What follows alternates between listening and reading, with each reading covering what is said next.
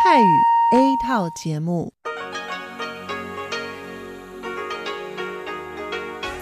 ที่นี่สถานีวิทยุเรดิโอไต้หวันอินเตอร์เนชันแนล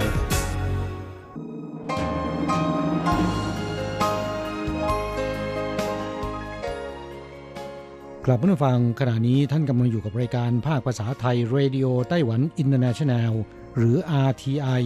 ออกกระจายเสียงจากกรุงไทเปไต้หวันสาธารณรัฐจีน เป็นประจำทุกวันนะครับ นอกจากรับฟังทางเครื่องรับวิทยุได้แล้ว ยังสามารถรับฟังรายการผ่านระบบออนไลน์ได้ที่ thai.rti.org.tw หรือที่ RTI Fanpage นะครับ ขอเชิญติดตามรับฟังรายการของเราได้ตั้งแต่บัดนี้เป็นต้นไป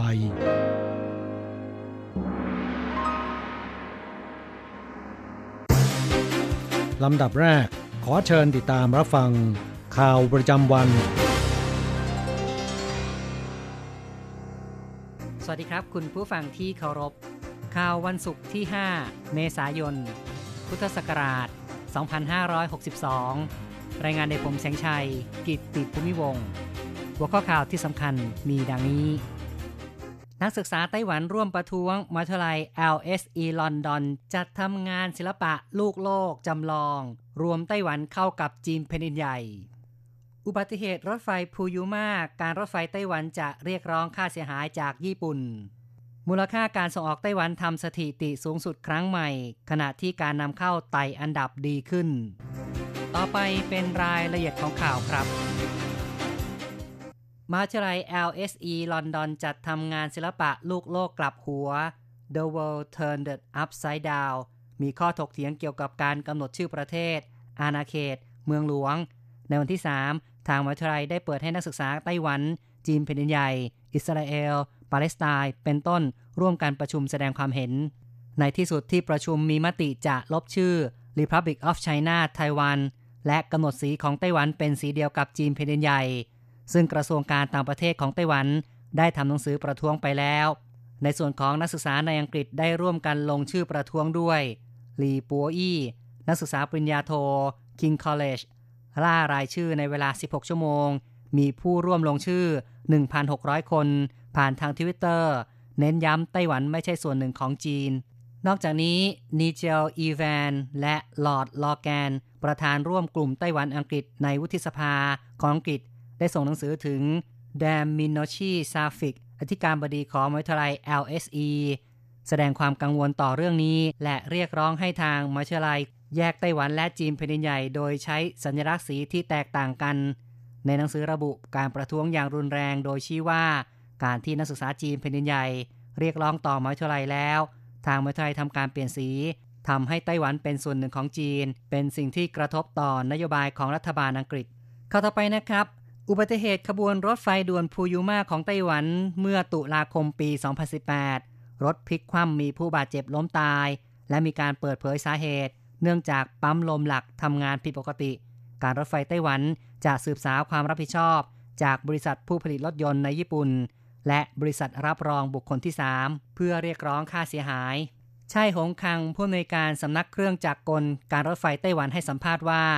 การสืบสาวความรับผิดชอบจะดำเนินการโดย ส่งหนังสือแจ้งต่อบริษัทซูมิโตโมคอร์ปอเรชันของญี่ปุ่น เพื่อแจ้งต่อไปยังบริษัทผู้ผลิตรถไฟ และจะแจ้งต่อ Lloyd Register Quality Assurance ซึ่งเป็นผู้ตรวจสอบคุณภาพอิสระบุคคลที่ 3 ขณะนี้กำลังหารือกับทนายความ คาดว่าจะส่งหนังสือออกไปในปลายเดือนซ่งหงคังบอกว่าหลังจากได้รับมอบขบวนรถไฟพูยูมาแล้ว ยังคงมีปัญหาปั๊มลมหลักไม่ได้รับการแก้ไขค้างคา การรถไฟยังมีเงินมัดจำตามสัญญา 300 ล้านเหรียญไต้หวันที่ยังไม่ได้ส่งคืน อุบัติเหตุรถไฟพูยูมาผ่านมาครึ่งปีแล้ว คณะทำงานสืบสวนอุบัติเหตุภายใต้สภาบริหารเปิดเผยว่า สาเหตุเกิดจากรถไฟวิ่งเร็วเกินไปขณะเข้าโค้ง ปั๊มลมหลักผิดปกติ ระบบป้องกันอัตโนมัติ ATP ถูกปิดการควบคุมจากระยะไกล ซึ่งในส่วนการควบคุมจากระยะไกลนั้น บริษัทรถไฟญี่ปุ่นเคยยอมรับว่ามีความบกพร่อง เป็นการควบคุมด้วยระบบมีสาย จึงไม่ได้เชื่อมโยงไปยังระบบโทรศัพท์ไร้สาย แต่ได้ส่งมอบให้การรถไฟเพื่อตรวจรับโดยไม่แก้ไข ต่อไปครับ การค้าสองฝ่ายไต้หวันอิตาลีพุ่งสูงทำลายสถิติครั้งใหม่ลีซินอิง ผู้แทนไต้หวันประจำอิตาลีเปิดเผยว่า ในปี 2018 การค้าสองฝ่ายไต้หวันอิตาลี ทะลุ 5,000 ล้านดอลลาร์สหรัฐ เพิ่มขึ้น 10%ทางนี้นะครับ หลังจากที่อิตาลีกับจีนแผ่นใหญ่ได้ลงนามบันทึกความร่วมมือการค้า 29 ฉบับ การร่วมมือโครงการ 1 แถบ 1 เส้นทางลีซินอิงจึงแถลงข่าว เพื่อให้สื่อมวลชนอิตาลี เข้าใจถึงโอกาสธุรกิจในไต้หวันบ้าง โดยใช่กวางเจิ้งผู้จัดการใหญ่บริษัทชแนลไลน์และไอดิลิโอซิฟาเรล่าผู้จัดการใหญ่ของบริษัทเดลต้าไต้หวันได้ร่วมงานด้วยลีซินเองบอกว่าไต้หวันเป็นคู่ค้าใหญ่อันดับ 5 ของอิตาลีในเอเชีย เป็นรองจากจีนแผ่นใหญ่ ญี่ปุ่น เกาหลีใต้ และอินเดีย ในปีที่แล้วกิจการของไต้หวันลงทุนในอิตาลี 700 ล้านยูโรดอลลาร์ หรือประมาณ 799 ล้านดอลลาร์สหรัฐ คาดว่าตัวเลขนี้จะเพิ่มขึ้นต่อเนื่องลีซินอิงชี้ด้วยว่า ไต้หวันเป็นประเทศประชาธิปไตย การลงทุนในอิตาลีล้วนแต่เป็นการลงทุนโดยบริษัทเอกชน ไม่จำเป็นต้องมีการลงนามความร่วมมือ 29 ฉบับเพื่อพัฒนาความสัมพันธ์การค้าระหว่างกัน ต่อไปเป็นข่าวที่ว่ามูลค่าการส่งออกไต้หวันทำสถิติสูงสุดครั้งใหม่ ปี 2018 ไต้หวันส่งออกรวม 335,900 ล้านดอลลาร์สหรัฐทำสถิติสูงสุดครั้งใหม่ กระทรวงการคลังระบุว่า การส่งอกไต้หวันทะลุ3แสนล้านดอลลาร์สหรัฐ ติดต่อกัน 2 ปีแล้ว ข้อมูลสถิติการค้า ขององค์การการค้าโลกหรือว่า WTO ในปี 2018 ชี้ว่า ไต้หวันส่งออกคิดเป็นสัดส่วน 1.7%ของทั่วโลก ยังคงอยู่อันดับที่ 18 แต่ในส่วนของการนำเข้าเลื่อนขึ้น 2 อันดับอยู่ที่อันดับ 17 WTO รายงานว่าปี 2018 การส่งออกทั่วโลกเท่ากับ 19.5 ล้านล้านดอลลาร์สหรัฐ เพิ่มขึ้นรายปี 9.8%เพิ่มขึ้นติดต่อกัน 2 ปี โดยที่จีนแผ่นดินใหญ่ส่งออก 2.487 ล้านล้านดอลลาร์สหรัฐ สัดส่วน 12.8%รองลงมาคือสหรัฐ 8.5%เยอรมนี 8%ญี่ปุ่น 3.8%เกาหลีใต้ 3.1%ครองอันดับ 6 ของโลก ส่วนฮ่องกงอันดับ 8 สิงคโปร์อันดับ 15 ในด้านการนำเข้าของทั่วโลกมีมูลค่ารวม 19.9 ล้านล้านดอลลาร์สหรัฐ เพิ่มขึ้นรายปี 10.1%ผู้นำเข้ารายใหญ่5ดับแรกของโลกคือสหรัฐ จีนแผ่นดินใหญ่ เยอรมนี ญี่ปุ่น อังกฤษสำหรับฮ่องกงและเกาหลีใต้ อยู่อันดับ 8 และ 9 สิงคโปร์อันดับ 16 ไต้หวันปีที่แล้วนำเข้า 286,300 ล้านดอลลาร์สหรัฐ สัดส่วน 1.4%เลื่อนขึ้น 2 อันดับอยู่ที่ลำดับ 17 ของโลก ต่อไปครับ นักเรียนมัธยมนครไถจงตระเวนแสดงออเนอร์การ์ดในไต้หวัน ควงปืนตามจังหวะดนตรี ดนตรีเร็วขึ้น ท่าทางซับซ้อนมากขึ้น แปลแถว โยนปืนส่งให้แก่กัน สมาชิกชมรมเหลยถิง โรงเรียนมัธยมอีจง นครไถจง ฝึกซ้อมการแสดงฐานเกียรติยศออเนอร์การ์ด2ปีด้วยความยากลำบาก ตั้งใจเข้าร่วมประกวดชิงแชมป์ภาคกลาง แต่จำนวนคนไม่พอจึงหมดสิทธิ์ร่วมแข่งขัน แม้ไม่ได้เข้าแข่งขันแต่ไม่ย่อท้อ วางแผนตระเวนทั่วไต้หวัน 4 วัน ลิมโปเสียงหัวหน้าชมรมบอกว่า ตระเวนรอบเกาะจะได้มีประสบการณ์ ถือเป็นการปลอบใจ แม้ไม่ได้แข่งขัน แต่ถือว่าไม่ได้แพ้มากเกินไป สมาชิก 9 คนเดินทางอย่างกระชับรวดเร็ว จากภาคใต้ไปเมืองจางฮวาจาอี้ เกาสงไถตง ขึ้นเหนือไปไทเป ที่มหาวิทยาลัยแห่งชาติไต้หวัน จากนั้นไปจบที่ซินจู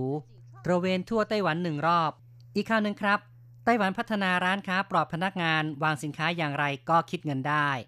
สถาบันวิจัยเทคโนโลยีอุตสาหกรรม หรือว่าอิทรีของไต้หวัน ร่วมมือกับออร์แกนิกซูเปอร์มาร์เก็ตลาเฟ่มาร์เก็ตสาขาเมืองซินจู จัดตั้งระบบชำระเงินอัตโนมัติ computer vision ประสิทธิภาพสูง ไม่ว่าจะวางสินค้าอย่างไร สินค้าบิดเบี้ยว พับงอ สะท้อนแสง มุมมองที่ต่างกัน ก็สามารถจำแนกสินค้าได้ เพื่อคำนวณค่าสินค้า ร้านค้าปลอดพนักงานกำลังขยายตัวในไต้หวัน เทคโนโลยีที่ใช้มีจุดเด่นแตกต่างกัน ระบบชำระเงินอัตโนมัติ Computer Vision ที่พัฒนาโดย ITRI พัฒนาประยุกต์ใช้การมอง และการจำแนกวัตถุโดยคอมพิวเตอร์ ผนวกกับ AI Deep Learning เป็นการก้าวเข้าสู่ยุคร้านค้าปลีกปลอดพนักงานลินชิงตา ผู้อำนวยการฝ่ายวิจัยการสื่อสารโทรคมนาคมของ ITRI อธิบายว่า ผู้บริโภคใช้เครื่องมือถือ สมัครสมาชิกเพื่อเข้าร้านซูเปอร์มาร์เก็ตเลือกสินค้าที่ต้องการนำมาวางบนโต๊ะ ระบบจะคำนวณค่าสินค้า จากนั้นชำระเงินผ่านแอปในเครื่องมือถือ โดยการสแกน QR code คุณผู้ฟังครับ ข่าวในไต้หวันจบลงแล้ว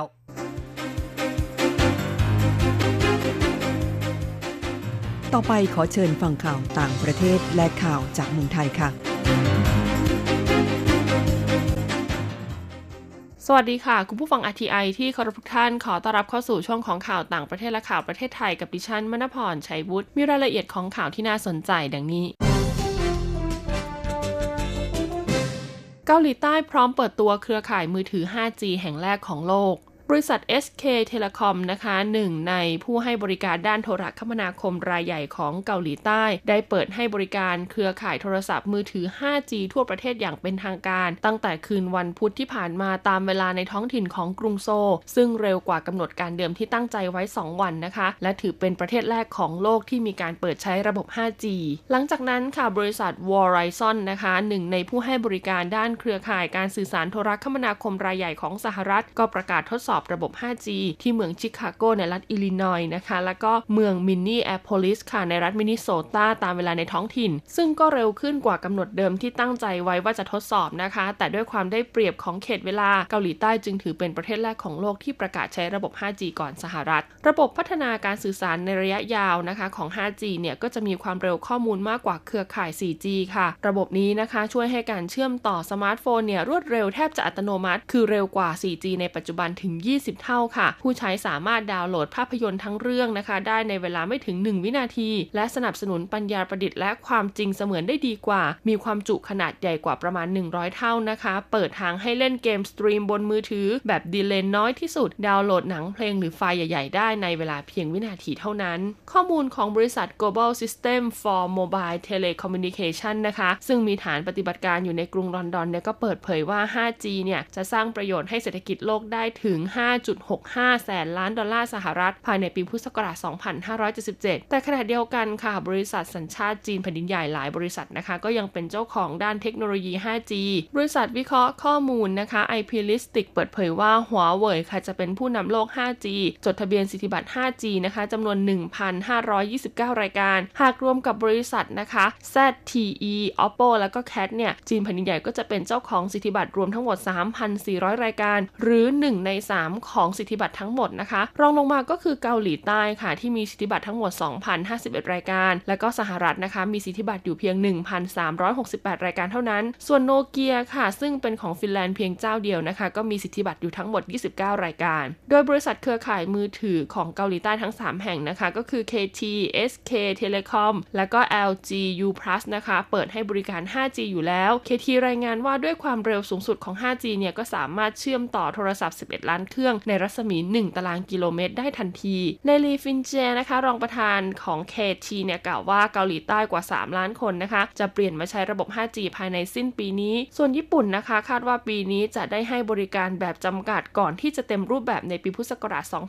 2563 เพราะว่าจะต้องเป็นเจ้าภาพในการแข่งขันโอลิมปิกที่กรุงโตเกียวค่ะ ออสเตรเลียเร่งดับไฟไหม้โรงงานขยะพิษ นักดับเพลิง 100 คนค่ะ ร่วมสกัดไฟไหม้โรงงานขยะอุตสาหกรรมในนครเมลเบิร์นของออสเตรเลียวันนี้นะคะ หลังจากที่เกิดการเผาไหม้นะคะ ก็ทำให้ขยะที่อยู่ในโรงงานแห่งนี้เกิดระเบิดขึ้นค่ะ อณูแล้วก็รวมถึงฝุ่นละอองต่างๆนะคะ ก็ลอยขึ้นสู่ท้องฟ้า ส่งกลุ่มควันทึบไปทั่วเมืองเลยทีเดียว สถานประกอบธุรกิจนะคะ ใกล้เคียงก็ได้อพยพออกจากพื้นที่ ส่วนชาวบ้านนะคะ ที่อาศัยอยู่ละแวกใกล้เคียงเนี่ยก็ได้รับคำแนะนำจากนะคะสำนักงานดับเพลิง ให้อยู่แต่ภายในอาคารแล้วก็ปิดประตูหน้าต่างให้สนิทสื่อของออสเตรเลียรายงานว่านะคะบริษัทแบดแบรี่ค่ะ ผู้ประกอบการด้านการจัดเก็บกากขยะอันตรายเนี่ยไม่ได้รับใบอนุญาตนะคะ ในการจัดเก็บขยะอุตสาหกรรมตั้งแต่เดือนมีนาคม ซึ่งสำนักงานคุ้มครองสิ่งแวดล้อมพบนะคะว่าบริษัทแบดแบรี่เนี่ยมีการเก็บขยะอุตสาหกรรมไว้มากกว่าที่ได้รับอนุญาตตามกฎหมายกำหนด เจ้าหน้าที่ดับเพลิงกล่าวว่าสถานการณ์ของโรงงานไฟไหม้ขยะครั้งนี้ อาจจะต้องใช้เวลาควบคุมเพลิงนะคะ รวมถึงมลพิษต่างๆ ที่อาจเกิดขึ้นจากการเผาไหม้กว่า 2 วัน จึงจะกลับเข้าสู่สภาวะปกติ เกิดวิกฤตหนักค่ะกับระบบสาธารณาสุขในประเทศเวเนซุเอลา คณะนักวิจัยจากมหาวิทยาลัยจอห์นฮอปกินส์นะคะ แล้วก็องค์กร Human Rights Watch นะคะ เรียกร้องให้นายอันโตนิโอกูเตเรสค่ะเลขาธิการองค์การสหประชาชาติ ประสานนานาชาติเร่งให้ความช่วยเหลือผู้คนในเวเนซุเอลา ที่กำลังประสบวิกฤตขาดแคลนแพทย์ พยาบาล ยารักษาโรค รวมทั้งอุปกรณ์ทางการแพทย์ หน่วยงานทั้งสองระบุนะคะว่าการที่ประธานาธิบดีนิโคลัสมาดูโร ผู้นำเวเนซุเอลาพยายามปกปิดรวมทั้งปฏิเสธความช่วยเหลือด้านสาธารณสุข เนื่องจากเกรงว่าอาจถูกต่างชาติแทรกแซงเนี่ยยิ่งทำให้สถานการณ์ด้านสาธารณสุขในเวเนซุเอลาเนี่ยเลวร้ายมากขึ้น ซึ่งในช่วงก่อนหน้านี้นะคะ นอกจากจะประสบกับปัญหาขาดแคลนอาหารแล้วค่ะ ล่าสุดชาวเวเนซุเอลาก็ประสบปัญหาการแพร่ระบาดของโรคต่างๆ อาทินะคะไข้เลือดออกไข้มาลาเรียรวมถึงเชื้อวัณโรคด้วยต่อไปเป็นข่าวจากประเทศไทยค่ะ กรมปศุสัตว์เร่งส่งเสริมอาหารฮาลาลที่ผลิตจากเนื้อสัตว์ สัตวแพทย์สรวิทธานีโตอธิบดีกรมปศุสัตว์เปิดเผยว่ากรมปศุสัตว์นะคะ สนองนโยบายรัฐบาลภายใต้ยุทธศาสตร์การส่งเสริม และพัฒนาศักยภาพธุรกิจสินค้าและบริการฮาลาลค่ะ ต่อยอดโครงการพัฒนาและส่งเสริมอุตสาหกรรมฮาลาลด้านปศุสัตว์นะคะ ร่วมกับคณะกรรมการกลางอิสลามแห่งประเทศไทย โดยมีเป้าหมายให้ทุกจังหวัดที่มีเนื้อสัตว์ปลอดภัย และถูกหลักการศาสนาอิสลามเนี่ยวางจำหน่าย เป็นแหล่งวัตถุดิบสำหรับพัตคารและร้านอาหารในการปรุงอาหารฮาลาลในแต่ละพื้นที่ซึ่งในภูมิภาคอาเซียนนะคะ มีจำนวนมุสลิมที่ต้องบริโภคอาหารฮาลาลกว่า 300 ล้านคน จากกลุ่มประเทศอาเซียน 10 ประเทศค่ะ ประกอบด้วยบรูไน กัมพูชา อินโดนีเซีย ลาว มาเลเซีย เมียนมา ฟิลิปปินส์ สิงคโปร์ ไทย และเวียดนาม ด้านสัตวแพทย์ โพสัตชวาลกุลนะคะ ผู้อำนวยการสำนักพัฒนาระบบ และรับรองมาตรฐานสินค้าปศุสัตว์นะคะ กล่าวว่าปีพุทธศักราช 2561 ที่ผ่านมา ประเทศไทยส่งออกเนื้อสัตว์นะคะ โดยเฉพาะสัตว์ปีกและผลิตภัณฑ์จากสัตว์ปีกไปต่างประเทศเนี่ย มูลค่ากว่า19,000 ล้านบาท ซึ่งเป็นสินค้าที่ผลิตจากสถานประกอบการที่ผ่านการรับรองฮาลากว่า 1,400,000 ล้านบาท คิดเป็นร้อยละ 95 ของสินค้าสัตว์ปีกทั้งหมด โดยตลาดฮาลาสำหรับประเทศไทยนะคะ ยังมีโอกาสเติบโตได้อีกมาก อีกทั้งสินค้าที่ผ่านการรับรองฮาลาลนะคะ เป็นสินค้าที่ผู้บริโภคทุกศาสนาสามารถบริโภคได้ ดังนั้นการบูรณาการนะคะในการดำเนินงานด้านปศุสัตว์ฮาลาลระหว่างกรมปศุสัตว์และสำนักงานคณะกรรมการกลางอิสลามแห่งประเทศไทยเนี่ยจึงเป็นการส่งเสริมให้สินค้าปศุสัตว์ฮาลาลของไทยเป็นสินค้าที่ถูกต้องตามฮาลาลของหลักศาสนา และปลอดภัยต่อการบริโภค ซึ่งกรมปศุสัตว์นะคะ ก็มุ่งหวังให้ผู้บริโภคทุกคนได้บริโภคเนื้อสัตว์ที่ดีและก็ปลอดภัยกรมศาสนาชวนทำบุญสงการรับปีใหม่ไทย นายกิติพันธ์ผ่านสุวรรณนะคะ อธิบดีกรมศาสนาเปิดเผยว่า ภายหลังที่ประชุมคอรมอวันที่ 2 เมษายนที่ผ่านมาค่ะ ก็มีมติ 3 แนวทาง 14 มาตรการนะคะ รณรงค์สืบสารประเพณีสงการภายใต้แนวคิด สงการวิถีไทยใช้น้ำคุ้มค่าทุกชีวาปลอดภัย โดยให้ทุกหน่วยงานนะคะ บูรณาการความร่วมมือ เพื่อจัดงานประเพณีสงการตามนโยบายรัฐบาลในการอนุรักษ์ฟื้นฟู และเผยแพร่มรดกภูมิปัญญาทางวัฒนธรรมที่ถูกต้องและเหมาะสม ตามวิถีปฏิบัติที่ดีงามของประชาชนชาวไทยนะคะ รณรงค์ให้จัดกิจกรรมอย่างสร้างสารรค์คำนึงและนึกถึงคุณค่าสาระสำคัญของวัฒนธรรมประเพณี คุณค่าของน้ำใช้น้ำอย่างประหยัดคุ้มค่า มีการสร้างความปลอดภัยในชีวิตและทรัพย์สินของประชาชน รวมถึงสร้างความมั่นใจให้แก่นักท่องเที่ยวที่เดินทางมาท่องเที่ยว เพื่อเพิ่มรายได้เข้าสู่ประเทศในช่วงสงกรานต์ปีนี้นะคะ ในส่วนของกระทรวงวัฒนธรรมนะคะ กรมการศาสนาเนี่ยก็ได้จัดกิจกรรมทั้งในพื้นที่กรุงเทพปริมณฑลและก็ในทุกจังหวัดค่ะ เชิญชวนประชาชนเข้าวัดทำบุญเสริมสิริมงคลในช่วงเทศกาลสงกรานต์หรือปีใหม่ไทยนะคะ ซึ่งเป็นช่วงเวลาที่ทุกครอบครัวเนี่ยจะได้ใช้เวลานี้ทำสิ่งดีๆ ร่วมกัน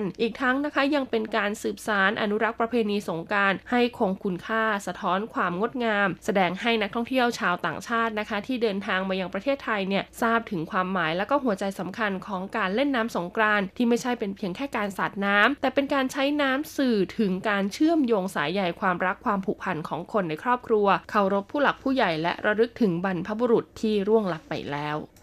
ประชาชนโทรปรึกษาสายด่วนกรมสุขภาพจิตเรื่องความเครียดทางการเมืองเพิ่มขึ้นร้อยละ 68 นายเกียรติภูมิวงรจิต อธิบดีกรมสุขภาพจิตนะคะ ได้เปิดเผยรายงานสถิติการให้คำปรึกษาบริการปัญหาสุขภาพจิตทางโทรศัพท์ หรือสายด่วนกรมสุขภาพจิตนะคะ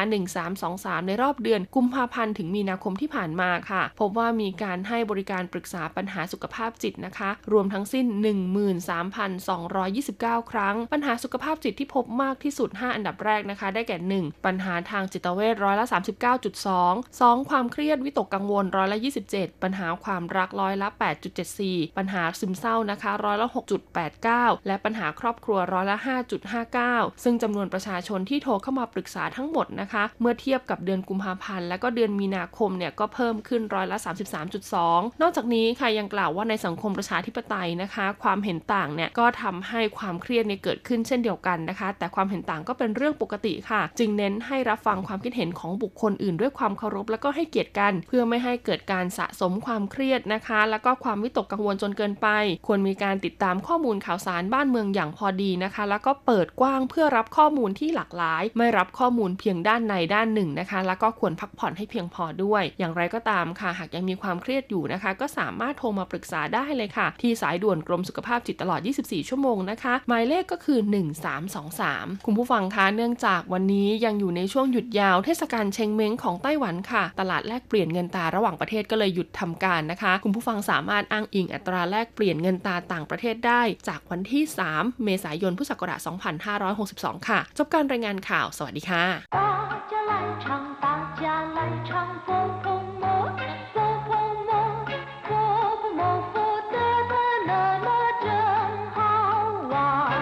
สวัสดีครับเพื่อนฟัง พบกันในวันนี้เราจะมาเรียนสนทนาภาษาจีนกลาง บทเรียนที่ 18 ของแบบเรียนชั้นสูง บทที่ 18 ยุ่นชี่ดวงหรือโชค ตอนที่สองในบทนี้เราจะมาเรียนคำสนทนาภาษาจีน เกี่ยวกับการแสดงความยินดีต่อผู้อื่นที่ได้เลื่อนตำแหน่งในหน้าที่การงาน และวิธีการตอบรับหรือว่าขอบคุณเมื่อคนอื่นเขาแสดงความยินดีต่อเรา 第十八课运气二课文。恭喜你升了经理，谢谢谢谢，托您的福，运气好。哪儿的话， 这是你多年来辛勤工作的成果。不敢当，努力工作的人很多，能当上经理，实在应该归功于运气。你也别太谦虚了，一分耕耘一分收获啊。第十八课运气二บทที่ 18 ดวงหรือโชค ตอนที่สอง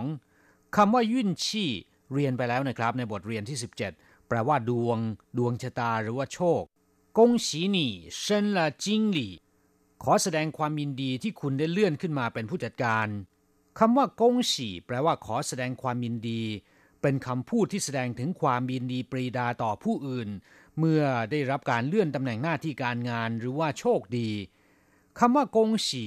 ยังนิยมใช้ในเทศกาลตรุษจีนในวันขึ้นปีใหม่ ชาวจีนเมื่อพบปะกันก็จะพูดคำว่ากงสีกงสี เป็นการอวยพรหรือว่าเป็นการแสดงถึงความยินดี ในปีหน้าฟ้าใหม่ที่ผู้อื่นจะได้โชคดีจะได้ราบรื่นกงสีหนีก็คือขอแสดงความยินดีต่อคุณด้วยเซินลาจิงหลี่ได้เลื่อนขั้น ได้เลื่อนตำแหน่งเป็นผู้จัดการ จิงหลี่ก็คือผู้จัดการเชี่ยเชี่ยเชี่ยเชี่ยทนินเนชี่เห่ขอบคุณ ขอบคุณ อาศัยบุญบารมีของท่าน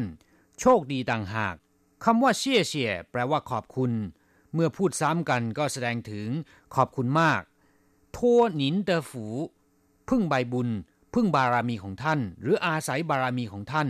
เรียกว่าทั่วหนินเตอฝูยุ่นชี่เห่าโชคดี หรือโชคดีต่างหาก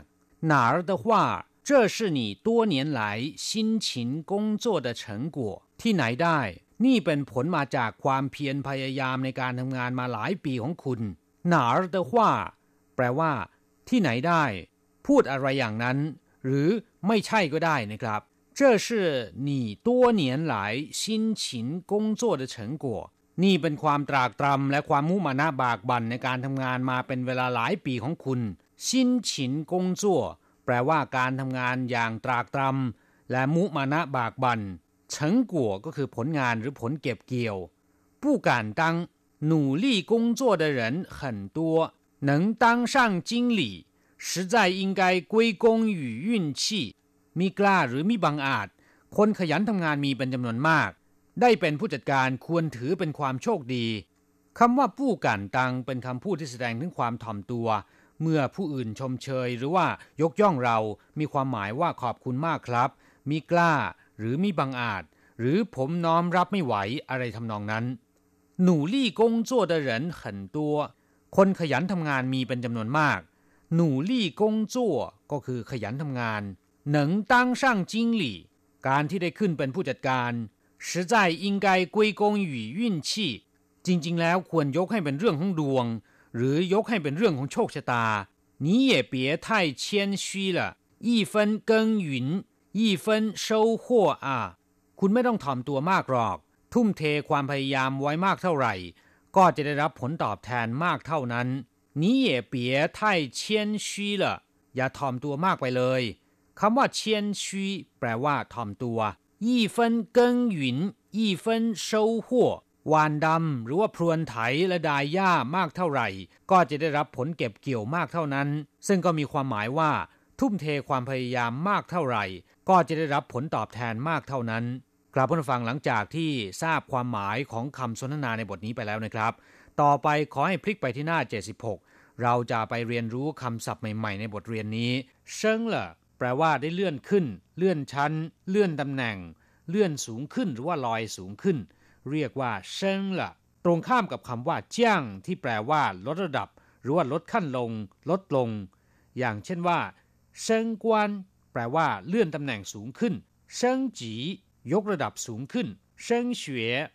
ศึกษาต่อหรือว่าเรียนต่อ เชิงฉีแปลว่าชักธงชาติขึ้นสู่ยอดเสา ส่วนคำว่าเลเป็นคำศัพท์เสริมที่แสดงว่า การเปลี่ยนแปลงหรือการกระทำนั้นได้เสร็จสิ้นลงไปแล้ว อย่างเช่นว่า เชิงละก็คือได้เลื่อนตำแหน่งหรือว่าเลื่อนชั้นแล้วศัพท์คำที่สอง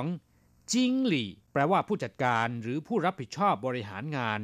ชาวจีนเวลาเรียกผู้บังคับบัญชาที่มีตำแหน่งเป็นผู้จัดการเนี่ยถ้าหากว่าผู้จัดการคนนั้นแท้หวังก็จะเรียกว่า หวังจิงหลี่ ผู้จัดการหวัง หรือหลี่จิงหลี่ ผู้จัดการหลี่ศัพท์คำที่สามชินฉิน แปลว่า มุมานะ บากบันด้วยความยากลำบาก หรือขยันทำงานด้วยความเหน็ดเหนื่อย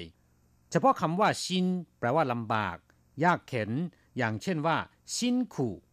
เหนื่อยยากลำบาก ชินเหลาแปลว่าเหน็ดเหนื่อยเมื่อยล้า ส่วนคำว่า ฉิน แปลว่าขยัน มันเพียรอย่างเช่นว่า ฉินเหลาแปลว่าขยัน มันเพียรฉินควายแปลว่าขยันเช่นกัน ฉินเจียน แปลว่าขยันมันเพียรแล้วก็ประหยัดมัธยัติฉินเฟินแปลว่า อุตสาหะ ภาคเพียรศัพท์คำที่สี่เฉิงกัว แปลว่าผลงาน ดอกผลหรือว่าผลพวง เช่นพูดว่า每一块钱都是辛苦工作的成果ทุกบาททุกสตางค์ล้วนเป็นดอกผลจากการทำงานเหน็ดเหนื่อยตรากตรำ公司赚了不少钱都是大家努力的成果บริษัทได้กำไรมาก เพราะผลจากความพยายามของทุกคนศัพท์คำที่ห้า实在มีความหมายอยู่สองอย่าง อย่างที่หนึ่งแปลว่า จริง ๆ อย่างเช่นว่า我实在是没空ผมไม่ว่างจริงๆ他实在太忙了เข้างานยุ่งมาก我实在是太累了ผมเหนื่อยจริงๆ อีกความหมายหนึ่งแปลว่า นั่น มั่น รอบคอบ ไม่สุกเอาเผากิน อย่างเช่นว่า他工作很实在เขาทำงานได้ละเอียดรอบคอบมากศัพท์คำที่6เชียนชีแปลว่าถ่อมตัว และยินดีรับฟังความคิดเห็นของผู้อื่น เรียกว่าเชียนชีคำนี้ตรงข้ามกับคำว่าเจ้าอ้าวที่แปลว่าโอหัง อวดดีหรือว่ายิงพยองคำที่7เป็นคำพังเพยยี่เฟินเกิงหยุนยี่เฟินโชหัวอุปมาว่าเมื่อมีการหว่านดำพรวนไถแล้วก็ดายหญ้ามากเท่าไหร่ ก็จะได้รับผลเก็บเกี่ยวมากเท่านั้นคำว่ายี่เฟินก็หมายความว่าหนึ่งส่วน เกิงหยุนก็คือการไถนาหว่านเมล็ดแล้วก็ดายหญ้าเรียกว่า เกิงหยุนส่วนคำว่าโชหัวหมายถึงผลเก็บเกี่ยวหรือว่าผลที่ได้รับ ครับผู้ฟังต่อไปเราจะไปทำแบบฝึกหัดพร้อม ๆ กับคุณครู ทั่วเตอฝู อาศัยบุญบารมีของ อย่างเช่นว่า ทั่วทาเตอฝู อาศัยบุญบารมีของเขา เรียกว่าทั่วทาเตอฝูหนาเตอว่า พูดอะไรเช่นนั้น หรือมีความหมายว่า ไม่ใช่หรอกก็ได้ ปู้กันตัง เป็นคำพูดที่แสดงถึงความถ่อมตัว เมื่อผู้อื่นชมเชยหรือว่ายกย่องเรา ซึ่งอธิบายไปแล้วนะครับ มีความหมายว่าขอบคุณมาก มิกล้า หรือผมน้อมรับไม่ไหวก็ได้ ยิงไกกุยกงหยู่เป็นผลจากควรยกให้เป็น หรืออนิสงจาก อย่างเช่นว่าท่าเดอเฉิงกงยิงไกกุยกงหยู่หนูลี่ ความสำเร็จของเขาเป็นผลจากความพยายาม กลับผู้ฟังหลังจากที่เรียนผ่านไปแล้วก็ขอให้นำไปฝึกพูดบ่อยๆ ภาษาจีนของคุณถึงจะพัฒนาขึ้นเรื่อยๆ เราจะกลับมาพบกันใหม่ในบทเรียนหน้า สวัสดีครับ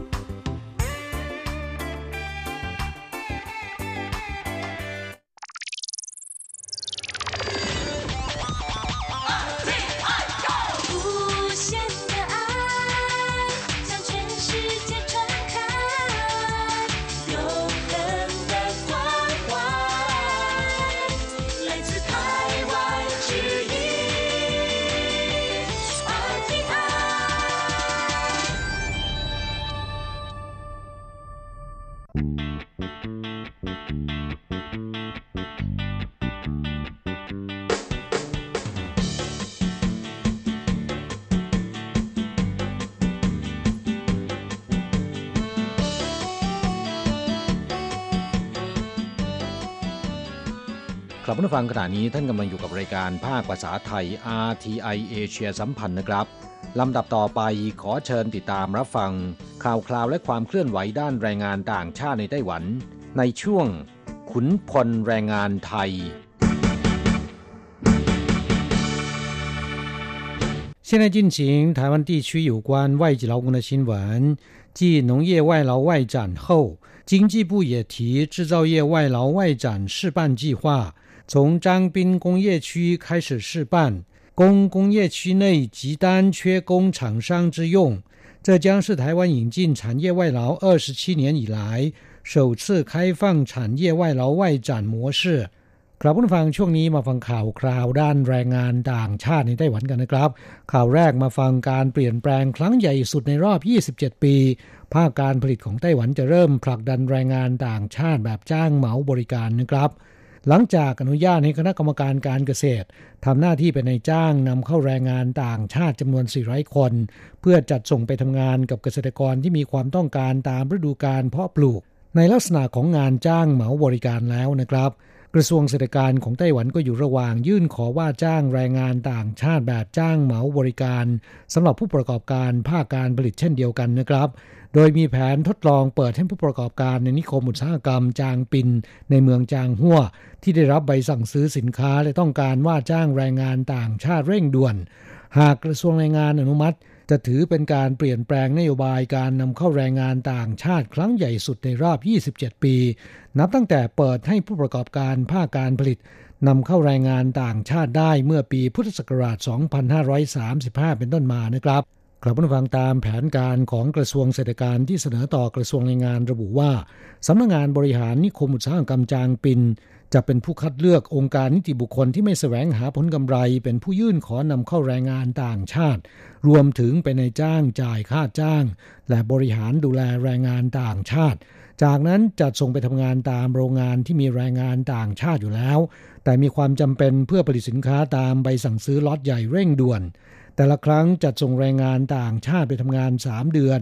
นานสุดหนึ่งปี เมื่อครบกำหนดเวลาแล้วหากว่ายังมีความต้องการอีก สามารถขอจ้างต่อได้อีกหนึ่งครั้ง เท่ากับว่าสามารถว่าจ้างแรงงานต่างชาติในระบบจ้างเหมาบริการนานสุด 2 ปีนะครับ โดยจะทดลองเป็นเวลา 3 ปี ขั้นแรกจะยื่นขอนำเข้าแรงงานต่างชาติจำนวน 50 คนก่อนนะครับ ทั้งนี้กระทรวงเศรษฐการประเมินว่าปัจจุบันในจ้างต้องจ่ายต้นทุนการว่าจ้างแรงงานต่างชาติคนละ 34,500 เหรียญไต้หวัน ซึ่งประกอบด้วยค่าจ้างตามอัตราค่าจ้างขั้นต่ำ 23,100 เหรียญ ค่าบริหารดูแลรวมอาหารที่พัก 6,500 เหรียญ เบี้ยประกันภัยแรงงานประกันสุขภาพ ส่วนที่นายจ้างต้องจ่าย 2,900 เหรียญไต้หวัน และการชำระเงินเข้ากองทุนเพื่อความมั่นคงในการทำงานของแรงงานท้องถิ่น 2,000 เหรียญ แต่ระบบจ้างเหมาบริการ จะช่วยให้ในจ้างที่มีความจำเป็น สามารถว่าจ้างแรงงานต่างชาติได้มากกว่าควต้าที่ได้รับ แต่ไม่ต้องจ่ายเงินเข้ากองทุนเพื่อความมั่นคงในการทำงานที่สูงขึ้น ตามระบบซื้อควต้าแรงงานต่างชาติ ซึ่งต้องจ่ายเพิ่ม 3,000ถึง7,000 เหรียญไต้หวันต่อการว่าจ้างแรงงานต่างชาติหนึ่งคนต่อเดือน และเหตุที่จะเริ่มทดลองในนิคมอุตสาหกรรมจางปินก่อน เนื่องจากผู้ประกอบการในนิคมอุตสาหกรรมแห่งนี้ ประสบกับภาวะขาดแคลนแรงงานรุนแรง ยิ่งฤดูกาลที่มีการสั่งซื้อสินค้าล็อตใหญ่และเร่งด่วนทำให้ผู้ประกอบการเดือดร้อนอย่างหนัก เพื่อแก้ไขปัญหาดังกล่าว และไม่ให้ถูกมองว่าหาผลประโยชน์แข่งกับภาคเอกชน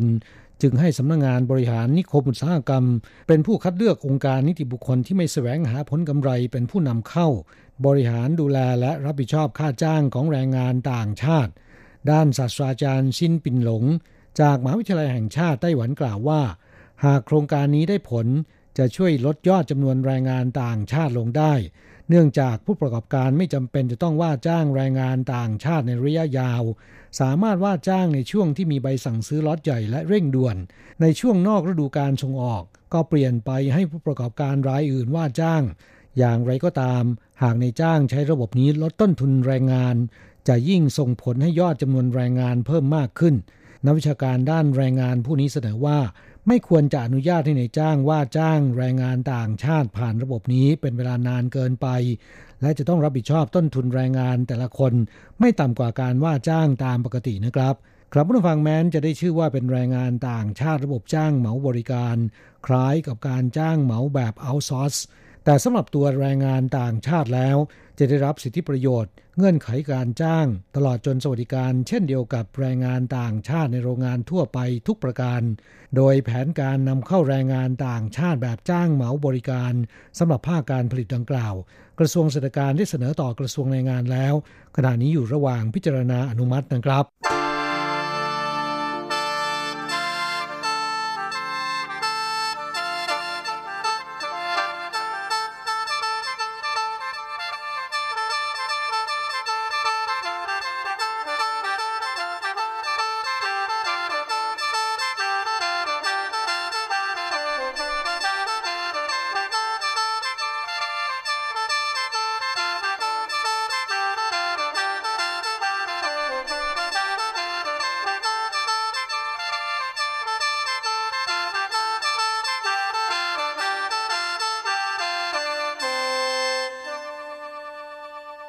ฟังต่อการที่รัฐบาลได้อนุมัตินำเข้าแรงงานในระบบจ้างเหมาบริการในภาคการเกษตร และกำลังอยู่ระหว่างพิจารณาอนุมัติให้ภาคการผลิตนำเข้าแรงงานต่างชาติในระบบจ้างเหมาบริการ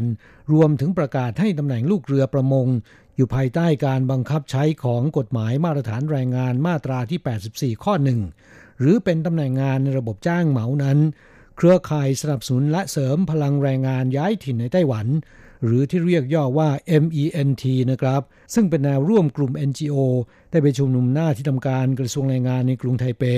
ประท้วงนโยบายของกระทรวงแรงงานดังกล่าวว่า เป็นการขูดรีดแรงงานต่างชาติ โดยเฉพาะงานจ้างเหมาบริการ เป็นการเปลี่ยนจากระบบปัจจุบันที่แรงงานต่างชาติ เดินทางมาทำงานกับนายจ้างคงที่รายเดียวเปลี่ยนเป็นถูกส่งไปทำงานกับนายจ้างหลายราย ตามแต่ที่มาลงทะเบียนแสดงความต้องการ ทำให้แรงงานต่างชาติขาดหลักประกัน ส่วนการประกาศให้ลูกเรือประมงอยู่ภายใต้บังคับใช้ของกฎหมายมาตรฐานแรงงานมาตรา 84 ข้อหนึ่งหรือเท่ากับให้ทำงานแบบจ้างเหมา จะยิ่งทำให้ปัญหาของลูกเรือต่างชาติในปัจจุบันรุนแรงขึ้น เช่นต้องทำงานหนักเป็นเวลานาน ค่าจ้างต่ำต้องจ่ายค่าหัวคิวในราคาแพง ยิ่งกว่านั้น บางรายยังถูกเบี้ยวค่าโอทีเป็นต้น เครือข่ายสนับสนุนและเสริมพลังแรงงานย้ายถิ่นในไต้หวันกล่าวว่า แม้นลูกเรือประมงจะได้รับการคุ้มครองจากกฎหมายมาตรฐานแรงงาน แต่ในทางปฏิบัติแล้ว มีนายจ้างจำนวนไม่น้อยที่ไม่ปฏิบัติตามกฎหมายนะครับครับผู้ฟังต่อการประท้วงดังกล่าว กระทรวงแรงงานชี้แจงว่า เนื่องจากลักษณะงานของลูกเรือประมงค่อนข้างพิเศษ จึงอนุญาตให้เวลาทำงานมีความยืดหยุ่นมากขึ้น แต่ใช่ว่าจะไม่มีการกำหนดชั่วโมงทำงาน หากนายจ้างให้ทำงานเกินกว่าที่ทั้งสองฝ่ายตกลงกันในสัญญา ซึ่งผ่านการรับรองจากกองแรงงานท้องที่แล้ว นายจ้างต้องจ่ายค่าทำงานล่วงเวลาในชั่วโมงทำงานที่เกินแก่ลูกเรือประมงนะครับ ส่วนการนำเข้าแรงงานต่างชาติในเชิงเสริม หรือทำงานในระบบจ้างเหมาบริการ ขณะนี้อนุญาตให้ทดลองนำเข้าแรงงานต่างชาติในภาคการเกษตรเท่านั้น โดยอนุญาตให้องค์การที่ไม่แสวงหาผลกำไร เช่นสากรการเกษตรและสากรการประมง เป็นผู้ยื่นขอนำเข้า และบริหารดูแล รวมทั้งจ่ายค่าจ้างด้วย เนื่องจากเป็นองค์การนิติบุคคลที่ไม่แสวงหาผลกำไร แรงงานต่างชาติในระบบจ้างเหมาบริการ นอกจากจะได้รับสวัสดิการ เช่นเดียวกับแรงงานต่างชาติในภาคการผลิตทั่วไปแล้ว ยังจะได้รับการคุ้มครองด้านเงื่อนไขการทำงาน ตามกฎหมายทุกประการด้วยนะครับ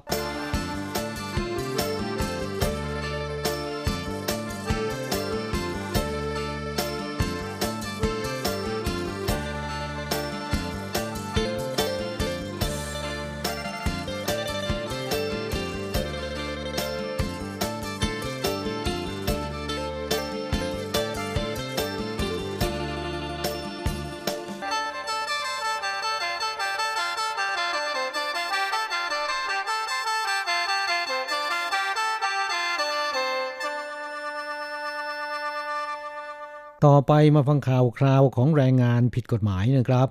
แรงงานเวียดนามผิดกฎหมายหลบหนีการตรวจจับ ซ่อนตัวยัดกันอยู่ในอุโมงค์สายไฟใต้ดินถึง 22 คน เจ้าหน้าที่ตำรวจของสำนักงงานยามฝั่งของไต้หวัน ได้รับแจ้งเบาะแสว่า มีสายงานก่อสร้างขนาดใหญ่แห่งหนึ่งในเมืองซินจู ว่าจ้างแรงงานต่างชาติผิดกฎหมายเข้าทำงานเป็นจำนวนมาก จึงมีการตรวจสอบพบว่าเป็นข้อมูลจริง จึงได้สนที่กำลังตำรวจจากเมืองซินจูหลายสิบนาย เข้าล้อมจับเมื่อวันที่ 14 มีนาคมที่ผ่านมานะครับ เนื่องจากสายงานก่อสร้างดังกล่าวมีพื้นที่กว้าง เมื่อเจ้าหน้าที่ตำรวจเข้าล้อมจับแรงงานต่างชาติทั้งหญิงและชายต่างก็หนีลงห้องใต้ดินชั้น 4 เมื่อตำรวจลงไปถึงห้องใต้ดินกลับไม่พบร่องรอยของแรงงานต่างชาติดังกล่าว แต่ตำรวจไม่ย่อท้อหลังตรวจสอบอย่างละเอียดและปิดทางออกทุกแห่ง พบแรงงานต่างชาติเหล่านี้ หลบไปซ่อนตัวอยู่ในอุโมงค์สายไฟ ตำรวจจึงดึงตัวออกมาทีละคน ปรากฏว่าในอุโมงค์สายไฟใต้ดินช่องเล็กๆ มีแรงงานต่างชาติหลบซ่อนตัวอยู่ถึง 22 คน ทั้งหมดเป็นแรงงานเวียดนาม แบ่งเป็นชาย 18 คนหญิง 4 คน ในจำนวนนี้เป็นแรงงานเวียดนามที่เดินทางมาทำงานอย่างถูกกฎหมาย แต่หลบหนีในจ้างกลายเป็นแรงงานผิดกฎหมาย 13 คน 6 คนเป็นชาวเวียดนามที่เดินทางเข้าไต้หวันโดยใช้วีซ่าท่องเที่ยว อีก 3 คนเข้าไต้หวันด้วยวีซ่าเยี่ยมญาตินะครับ แรงงานเวียดนามที่ถูกจับกลุ่มในครั้งนี้ให้การว่า เนื่องจากมีญาติพี่น้องทำงานอยู่ในไต้หวันเป็นจำนวนมากและค่าจ้างของไต้หวันสูงกว่าในเวียดนาม 4-5 เท่าตัว จึงอาศัยช่องทางต่างๆ เข้าสู่ไต้หวัน เมื่อเข้าเมืองได้แล้วนะครับ ก็จะมีญาติพี่น้อง ช่วยจัดหาที่พักและหางานให้ และเพื่อไม่ให้ตกเป็นเป้าสายตา ผู้รับเหมาจะจัดให้พวกตนทำงานอยู่ใต้ดิน แต่ไม่นึกว่าจะโดนจับตำรวจส่งคนงานเวียดนามทั้ง 22 คนไปยังสถานกักกันเพื่อรอการส่งกลับ และได้จับในจ้างชาวไต้หวันที่เป็นผู้รับเหมาจำนวนสองคน ตั้งข้อหาว่าจ้างชาวต่างชาติเข้าทำงานโดยไม่ได้รับอนุญาต และเนื่องจากแรงงานผิดกฎหมายที่ถูกตรวจพบในครั้งนี้ มีจำนวนเกินกว่า 20 คน ในจ้างจึงต้องเสียค่าปรับ 150,000 เหรียญไต้หวันต่อการว่าจ้างแรงงานต่างชาติผิดกฎหมายหนึ่งคน ดังนั้นในจ้างรายนี้จะถูกปรับเงินทั้งหมดกว่า 3 ล้านเหรียญไต้หวันนะครับ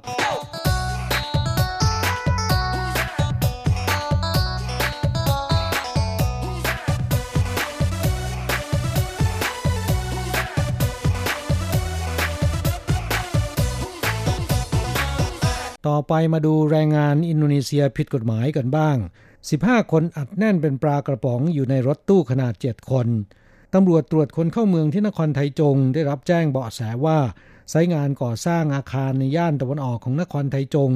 มีแรงงานต่างชาติทำงานอยู่เป็นจำนวนมาก จึงมีการออกตรวจตรานะครับ พบรถตู้จุคนได้7คนคันหนึ่งมีพิรุษเรียกให้จอด เมื่อมองเข้าไปในรถตำรวจถึงกับตะลึง เพราะในรถตู้จุได้แค่7คน แต่มีแรงงานต่างชาติยัดแน่นเต็มคันอัดเป็นปลากระป๋อง เมื่อเรียกให้ลงจากรถ นับดูแล้วเนี่ยมีจำนวนถึง 15 คน ทั้งหมดเป็นชาวอินโดนีเซียนะครับ เมื่อนำตัวกลับไปสอบสวนที่โรงพักพบว่า ในจำนวนแรงงานอินโดนีเซีย 15 คนนี้ มี 13 คนเดินทางมาทำงานที่ไต้หวันอย่างถูกกฎหมาย แต่หลบหนีนายจ้างกลายเป็นแรงงานผิดกฎหมาย อีก2คนเป็นชาวอินโดนีเซียที่เดินทางมาเยี่ยมญาตินะครับ นอกจากนำคนงานอินโดนีเซียผิดกฎหมายทั้ง 15 คนไปยังสถานกักกันเพื่อรอการส่งกลับแล้ว ตำรวจยังจับกลุ่มผู้รับเหมาข้อหาว่าจ้างชาวต่างชาติเข้าทำงานโดยไม่ได้รับอนุญาต ขณะเดียวกันก็เตือนผู้รับเหมาและนายจ้างว่า อย่าคิดว่าจะรอด การว่าจ้างชาวต่างชาติเข้าทำงานโดยไม่ได้รับอนุญาต จะถูกปรับเงินตั้งแต่ 150,000 ถึง 750,000 เหรียญไต้หวันนะครับ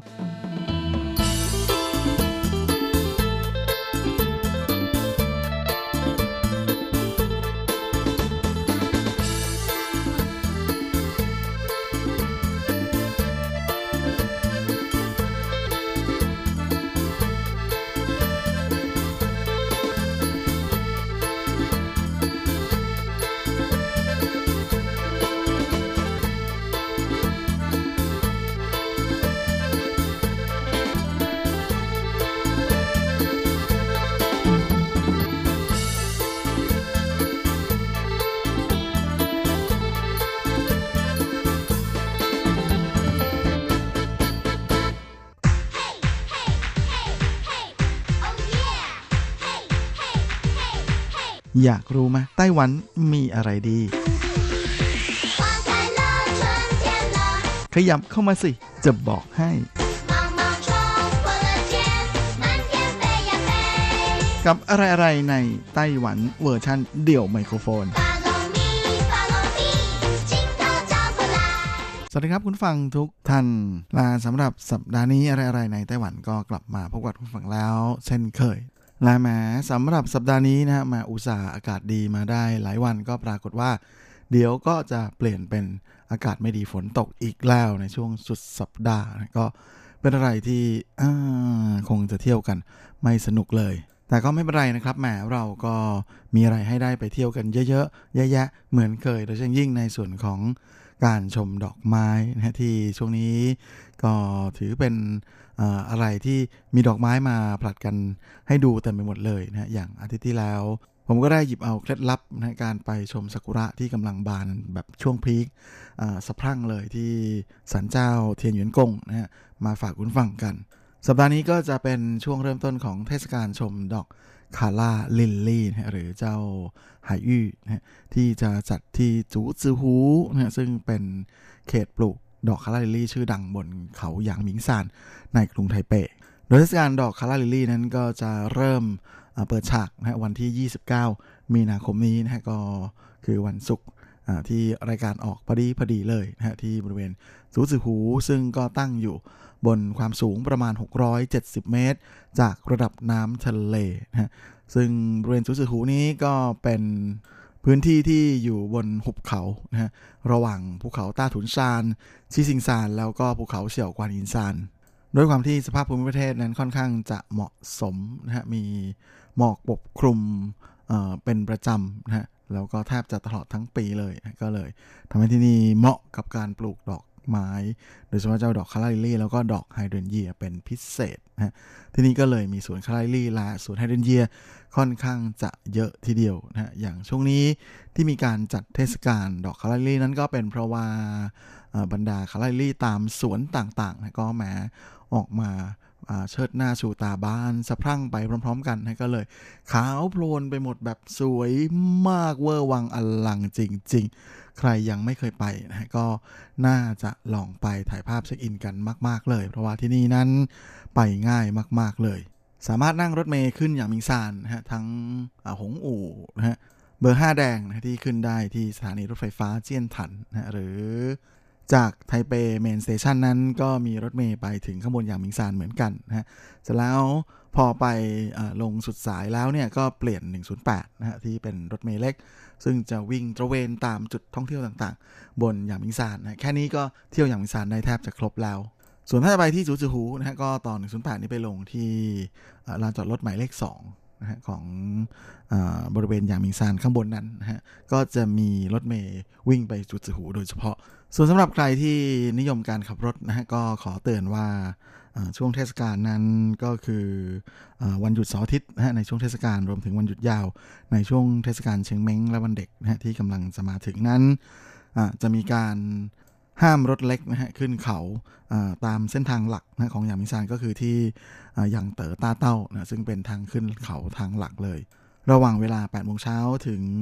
อ่าบ่าย3นะฮะอ่าก็คงจะต้องหลบเวลาช่วงนี้นะถ้าใครอยากจะขับรถขึ้นไป โดยในส่วนของเวลาลงเขานั้นก็จะห้ามรถเล็กลงเหมือนกันนะที่อย่างเต๋อต้าเต้านะฮะช่วงระหว่างเวลาอ่าบ่าย 2 โมงไปจนกระทั่งถึง 6 โมงเย็นนะฮะโดยที่เส้นทางวิ่ง ไปจูจือหูนั้นเขาก็จะปรับเปลี่ยนนะฮะจากเดิมที่เป็นทางวิ่งย้อนอสองเลนนะฮะวิ่งไปวิ่งกลับได้นั้นก็จะเปลี่ยนเป็นวันเวนะฮะจะวิ่งทางเดียว วิ่งตามเข็มนาฬิกาทางเดียวนะฮะเพราะฉะนั้นแล้วก็ห้ามกลับรถด้วยนะเพราะฉะนั้นก็จะต้องอ้อมไปอีกข้างนึงแล้วก็ออกมาเป็นวงกลม แต่ด้วยความที่บริเวณนั้นนะฮะก็ต้องยอมรับว่า ลานจอดรถนั้นที่จอดรถมีน้อยนะฮะแล้วก็แทบจะไม่เพียงพอเลยทีเดียวนะฮะหลายครั้งที่ทำให้รถติดเพราะว่ามีรถที่หาที่จอดไม่ได้ก็ไปจอดแช่ รอเข้าคิวเพื่อที่จะเข้าลานจอดรถอะไรประมาณอย่างนั้นนะฮะเขาก็เลยแนะนำว่าถ้าจะให้ดีนั้นควรจะขับรถไปจอดที่ลานจอดรถหมายเลข2นะครับของอย่างมิงซานนะฮะแล้วค่อยต่อรถชัตเตอร์บัสลงมา นะหรือหรือแหมก็ยังมีคำแนะนำอีกนะฮะใครที่อยากจะขับรถขึ้นเขาในช่วงที่เขาห้ามนะฮะห้ามขึ้นแล้วก็ห้ามลงนะฮะรถเล็กนั้นก็สามารถไปใช้เส้นทางขึ้นเขา เส้นทางอื่นได้นะฮะก็มีอยู่มากมายนะฮะอย่างเช่นเส้นทางที่ไปโถเอย ที่เทียนหมู่เอ่ยนะหรือว่าแถวแถวหลังกู้กงเอ่ยนะตรงนี้ก็เป็นเส้นทางที่สามารถขึ้นอย่างมิงซานได้อีกด้านหนึ่งนะฮะก็เป็นอะไรที่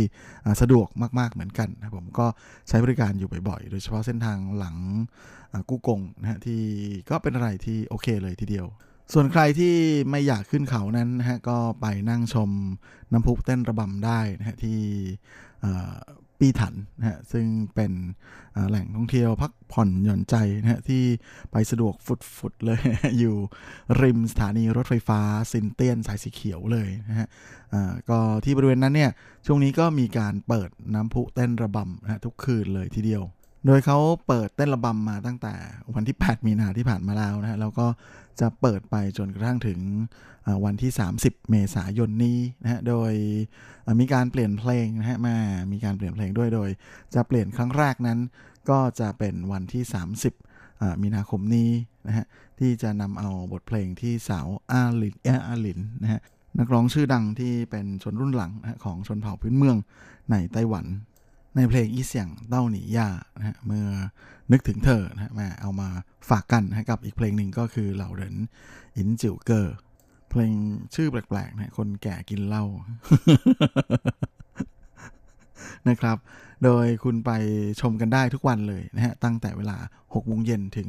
2 ทุ่มครึ่งนะฮะ โดยจะมีการเปิดแสดงโชว์ เต้นระบำทุกๆ ครึ่งชั่วโมง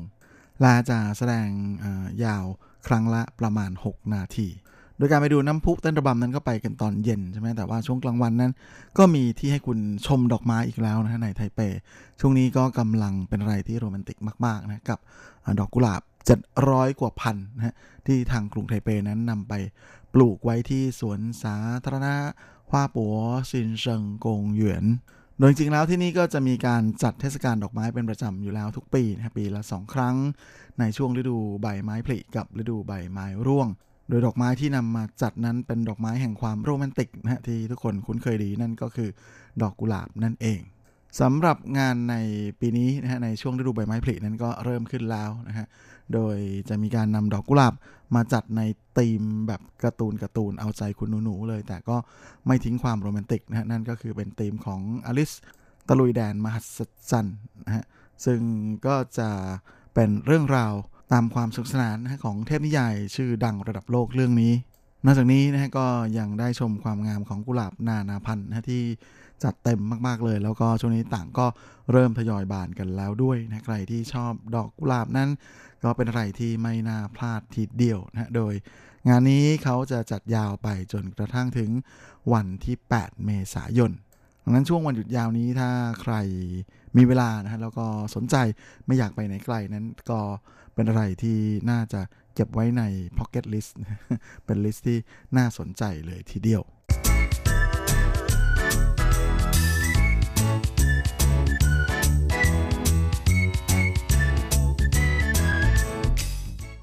ส่วนสำหรับบ้านไหนที่มีคุณน้องๆ หนูๆนะฮะมาช่วงนี้วันหยุดยาวที่จะถึงนี้นะฮะก็ด้วยความที่เป็นวันเด็กไงฮะก็เลยมีกิจกรรมพิเศษสำหรับเด็กมากมายนะฮะแล้วก็มีหลายแห่งทีเดียวที่จัดราคาพิเศษมาตอบสนองความต้องการของคุณน้องๆ หนูๆ โดยเฉพาะนะฮะโดยอย่างเช่นเมาคงหลันเชอร์นะกระเช้าเมาคงระหว่างวันที่ 4 เมษาไปถึงวันที่ 7 เมษานั้นก็จะ ให้โอกาสนะเปิดโอกาสให้คุณน้องๆหนูๆที่อยู่ในระดับชั้นประถมนะฮะหรือกำลังเรียนอยู่ในชั้นประถมนั้นลงมาสามารถโดยสารรถกระเช้าได้ไม่จำกัดเที่ยวฟรี แต่ว่าจะต้องมีผู้ใหญ่ที่ซื้อบัตรไปด้วยนะครับแม้แม้ว่าคุณลูกจะฟรีแต่คุณพ่อหรือคุณแม่ที่ไปด้วยเนี่ยจะต้องเสียตังค์นะฮะ แต่ทั้งนี้แหละทั้งนั้นคุณน้องๆหนูๆนะที่จะใช้บริการฟรีนั้น จะต้องนำเอาแผ่นพับนะฮะที่เขามีการแจกไปทางตามโรงเรียนนะฮะเป็นประจำอยู่แล้วในช่วงวันเด็กนะว่าจะมีกิจกรรมอะไรที่น่าสนใจบ้างนะฮะแล้วก็จะต้องพกติดตัวมานะแล้วก็ใช้ได้เลย หรือว่าต้องพกบัตรนักเรียนนะลาบัตรผู้ประกันสุขภาพนะฮะที่จะสามารถนำไปแลกเปลี่ยนแลกบัตรฟรีเอามาใช้ได้ นอกจากนี้นะฮะมาเพื่อให้มันเป็นกิจกรรมครอบครัวเนี่ยทางรถกระเช้าเมาคงนั้นก็ยังมีแคมเปญพิเศษนะสำหรับผู้สูงอายุที่อายุ 65 ปีขึ้นไปนะแล้วก็เด็กที่อายุไม่ระหว่าง 6 ถึง 12 ปี ผู้ที่มีบัตรประจำตัวผู้ทุพพลภาพนะฮะและพลเมืองของกรุงไทเปนะฮะรวมไปจนถึงเรา ผู้ที่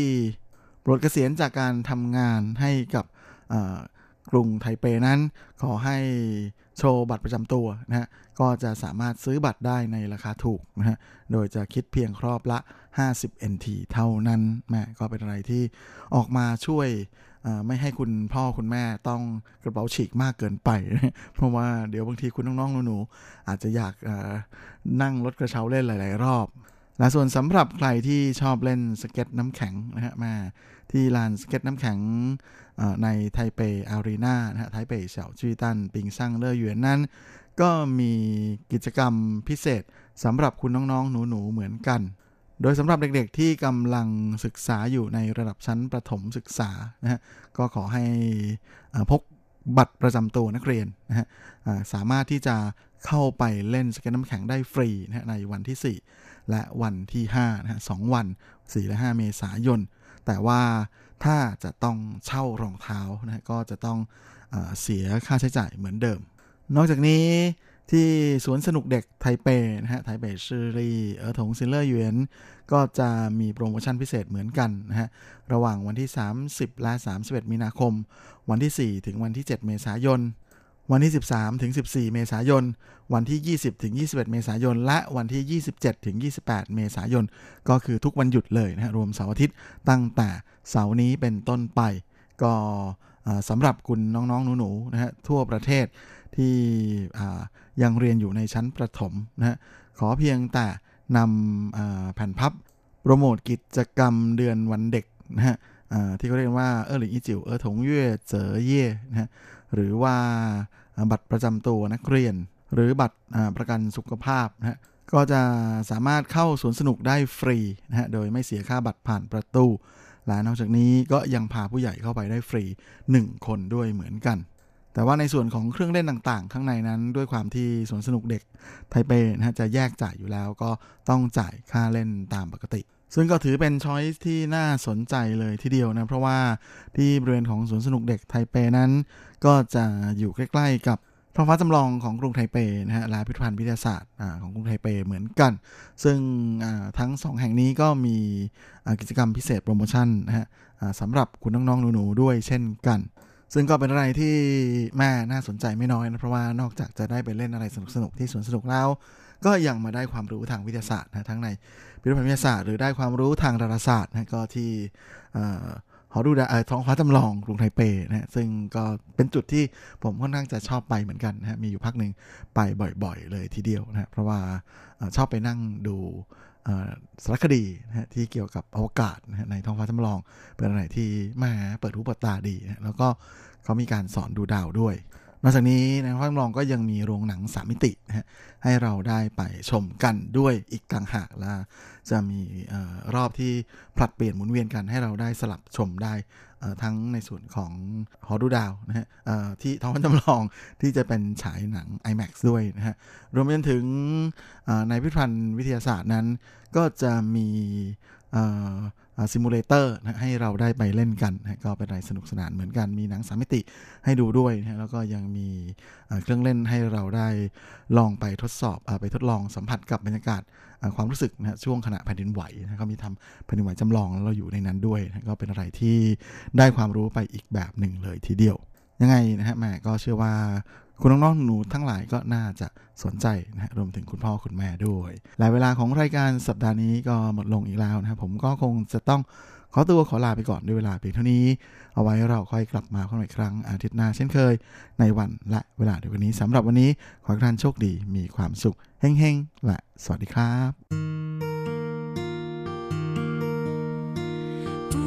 无的爱，像泉。